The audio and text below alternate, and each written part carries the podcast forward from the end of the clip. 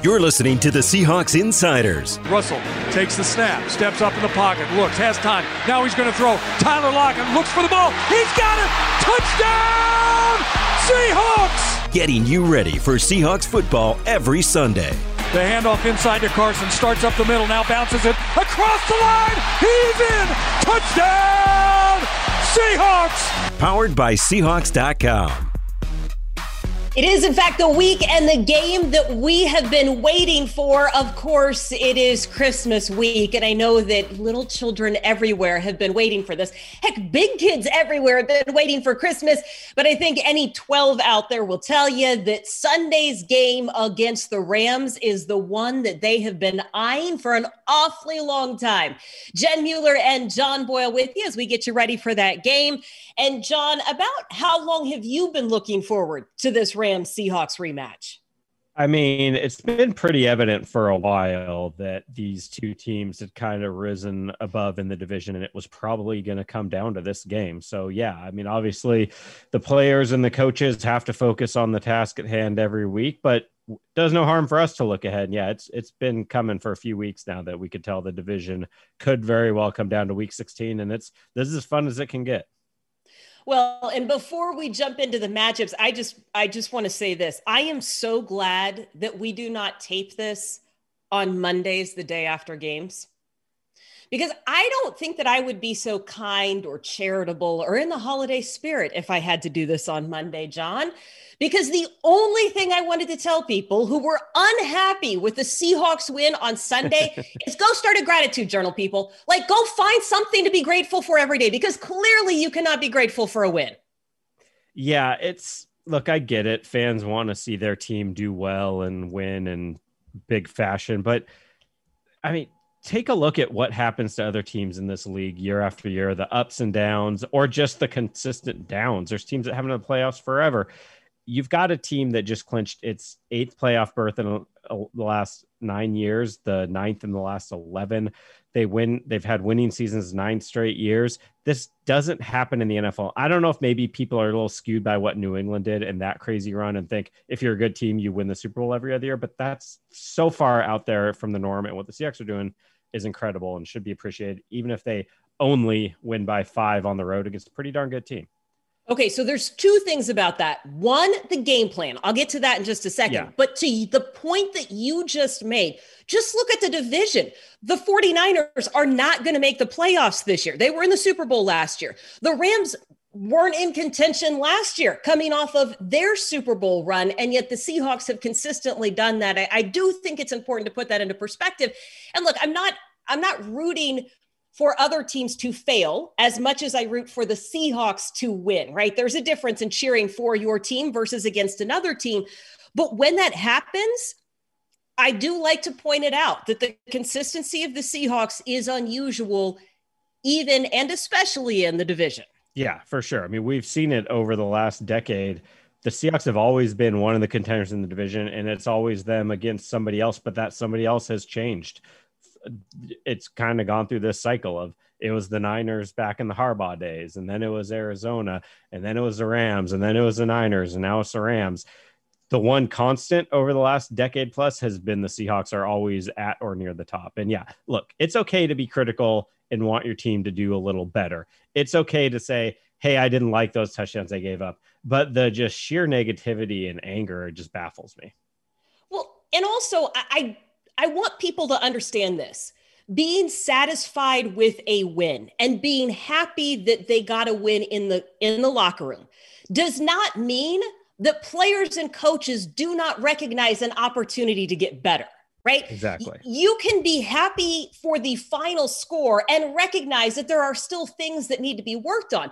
You're not going to hear the players talk about that immediately after the game. So let's be real, people, about what's happening in meetings this week, what's happening in practices, and what the team knows their standards are and where they've missed them. I, I think that sometimes people take excitement over a win or a playoff berth as the team just saying, yep, that's all we needed to do. We are just fine the way we are. And John, that's not what happens in a locker room. I feel like we started this saying, good thing we do it Monday because we lecture everybody. And here we are five minutes into lecturing fans. Look, I get it. uh, it wasn't a perfect win. You had a chance to blow that team out and you didn't. So I, I do understand a little frustration, but I just keep going back to appreciate what this team is doing and that they're back in the playoffs. And with this defense getting better, they've got a lot more of a legitimate chance to make a run in the playoffs. So I think we can, you know, take it easy on the fans. It's Christmas, but uh, let's appreciate what we have too. Okay, so here's what happens, John. I got so irritated on Monday that I just turned off the conversation. I, no surprise, am an extrovert and I process when I talk. And here's the thing I haven't really talked through this with anybody yet. So, in some ways, you're my therapist today. So, just I got to start now, charging more for this then. that that's off my chest, how about if we look at some of the X's and O's? And I promise this isn't going to be a lecture, but this is just part of the context, right? So when we look at what the Seahawks did against the Washington football team, Russ, 121 passing yards. That is the lowest total of the season, fourth lowest total of his career. Did not have a completion of longer than 15 yards. The flip side of that is the running attack was really good with 181. And this is most important, that was the game plan. And remember, this is exactly what we were saying against the Giants. Why didn't the Seahawks have this game plan? Why weren't they executing?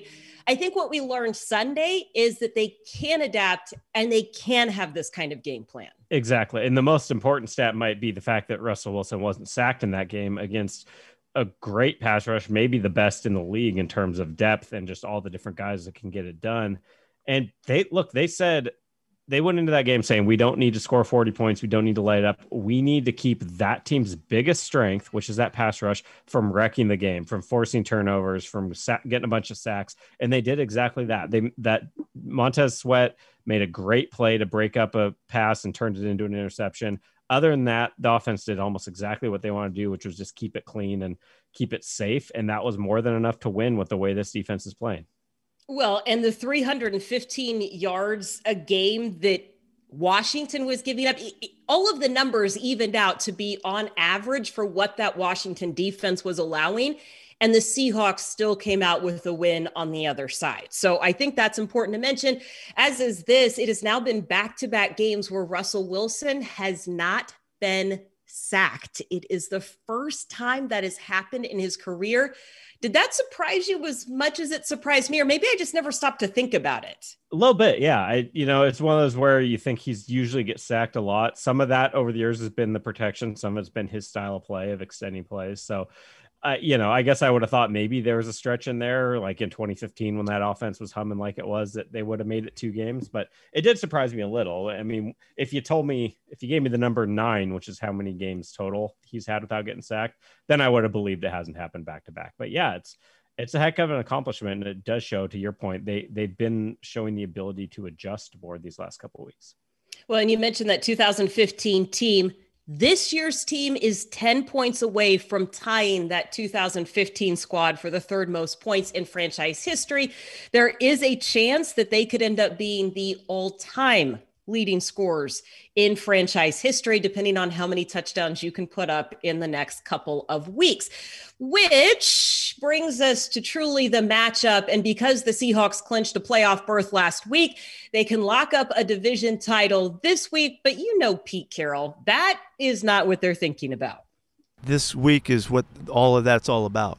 You know, it, it's to get to this point, uh, being a championship opportunity, continue to, to pose each game that we play as a championship opportunity. So we're practicing that mentality so that when we get here, we do exactly that again. And uh, so hopefully, um, you know, all of the lessons stick and we, we carry on. We're going to you know take it as we do. It's an opportunity for a great day today, and then just one day at a time, put the put the prep together and uh, go through a, a, football game out here as we're closing out. You know, we, we've we have finished well in our seasons. You know, and, and we've we've finished with a lot of a lot of good wins at the end of the year.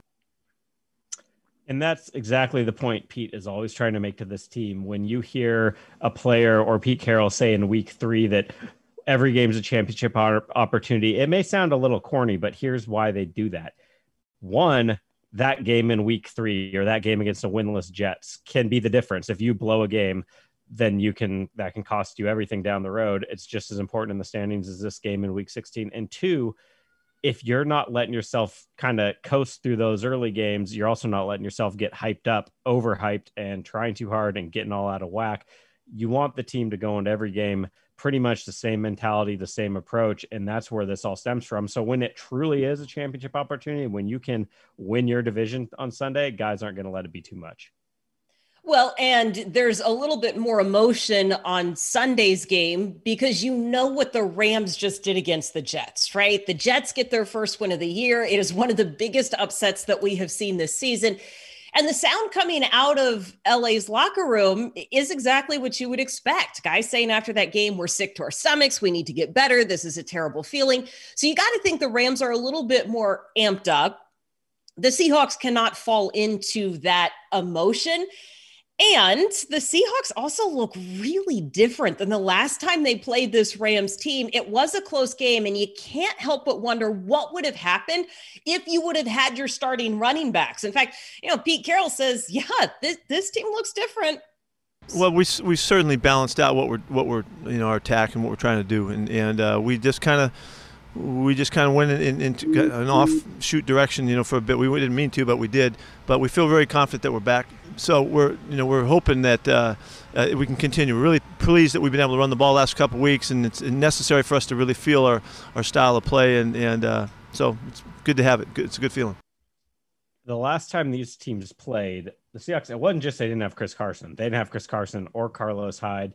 Rashaad Penny obviously wasn't back yet. So you're talking your top three running backs are all going to be on the field this week. None of them were available. Alex Collins, who's currently on your practice squad and who had just joined the team this time when they or when they played earlier this year, he was a leading rusher in that game in terms of carries. He had 11 carries. So yeah, it's totally different, just day and night what they can throw at him in the running game. And the Seahawks are coming off back to back really strong running performances. Well, and you didn't have Ethan Pocic the last time either. He was out with a concussion. So Kyle Fuller started at center. And if you flipped it over to defense, Shaq Griffin didn't play. And Jamal Adams was playing with essentially one arm. He was hurt early in that game. And you could tell that it affected his ability to tackle. Now, the Rams defense they're good. It feels like for the last couple weeks we've talked about really good defenses, but where does this Rams defense excel? Maybe in ways that the Washington football team did not. Well, as Pete Carroll said, this might be the best defense they face all year, and I think it's just the completeness of it. I mean, we obviously you start with Aaron Donald. He's you know maybe the best defensive player in the last I don't know two decades. He's just an incredible player, mm-hmm. and then you've got guys on the back end who get it done. And we, you know, we always talk about Jalen Ramsey, but then they've got other guys making plays. we, are getting interrupted by small children. Uh, I mean, they've just got playmakers at every level, and they're they're dangerous. They're good against the run. They can take the ball away. Pass rush is great. It's there's just so many ways they can hurt you. Aaron Donald and Jalen Ramsey are the two Pro Bowlers. This Rams defense statistically is, in fact, the best in the league. Fewest yards allowed per game, fewest passing yards per game. In fact, they have not allowed a 300 yard passer this season. They have held two opponents to under 100 net yards passing. That would be Miami and the Washington football team. What can you predict about the Seahawks game plan, just knowing the adjustments they've been able to make and what we expect the Rams would do this week? I would think you see a similar approach to last week. You might look at it as you've got to be a little more aggressive because I think this Rams offense is more dangerous and you might not be able to rely on winning with 20 points. But I think, you know, similar, you got to get the ball out quick. You've got to get that running game going. I, I, think we could see a really heavy dose of the running game. You know, this Rams run defense is really good. They're only allowing 3.8 yards to carry. However, you know, there aren't a lot of teams that can throw at a, at a defense what the Seahawks can with all three of these running backs. So I think balance and I think, you know, be mm-hmm. judicial with your deep shots that they might have to take some, but I think we're going to see a lot of quick passing game again. Well, and when you talk about not being able to win scoring 20 points, that is about the average that this Rams defense is allowing. Here's what else we know about the Rams defense. They look different than in years past. And Pete Carroll explained what that actually means. They have a different package of defense entirely, and it's a different style with feature, some of the obvious features. You know, are, are, similar, and that you know Aaron Donald's still playing on the guard, and he's he's rushing as much as he can, and they're trying to feature putting him in the right spots and moving him around. They do all of that in great fashion, but it's just a different formula of defense and different concept, uh, coverage-wise and front-wise, and uh, they're they're just they look really good. Everybody fits the, the format of what they need them to do. Uh, I really think Leonard Floyd has been a, a, real great addition for them and his style of play. Um, so they, they have a really good active group, run real well, and it starts up front, and they've got a they've got a great you know great place to build from. Well, in fact, Leonard Floyd was the guy who wrecked the Seahawks last time. It wasn't Aaron Donald. For as much as we talk about him, John, the, the Seahawks were able to negate him a little bit. Uh, they could not account for Floyd. Well, and that's exactly kind of what I was going to earlier. The, the weapons they have of you do a pretty good job against Aaron Donald, and Leonard Floyd gets three sacks. You do a good. You don't really go too much after Jalen Ramsey, who's their All Pro guy, and then you know their their number two quarter supposedly Troy Hill, who's a really good player as well. He gets two interceptions on you, so it's just they've got a lot of what really good players all over that defense, and you can't just say take this one guy away and we can really move the ball on them. They're they're good all over and great. Scheme. Now, flip side of this is Jared Goff and that Rams offense has been really up and down. And I was reading this week the criticism in LA of Goff is that in the last couple of years, when games mean more, he has not been able to come through as he should be expected to as a franchise quarterback Bobby Wagner was talking about kind of the runs that they have, the boots, and how they match up a run with a boot. And so you really have to study. But with a healthier Seahawks defense, and remember, Carlos Dunlap was playing in what his second game during this last matchup.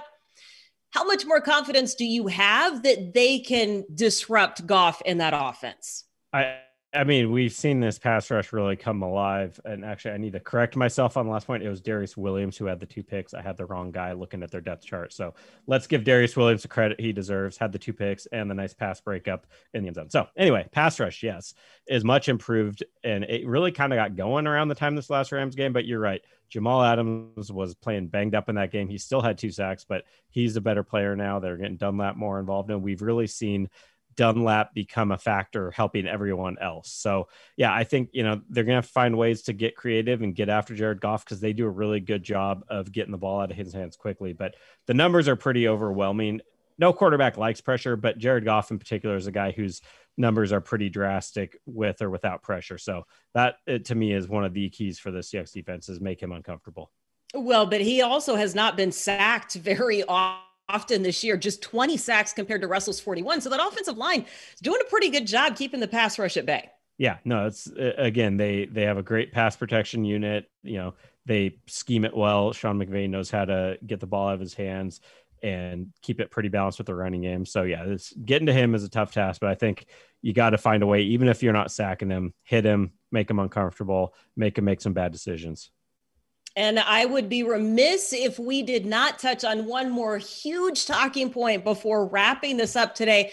We have yet to say congratulations to our Pro Bowlers. And for guys like Seven Bobby Wagner, I know for guys like Bobby Wagner and Russell Wilson, this is old hat. But for guys like Quandre Diggs and Tyler Ott and Nick Bellore. This is a first time thing. And Pete Carroll wants to shout out certainly what Bellore has meant to the team he's had a big role uh, because he's such a smart football player and such a savvy guy and and uh, and a tough dude and all of that. He has been a leader in that in, in the group of our special team stuff since the day he walked on here. We we really wanted him to come for, for those reasons.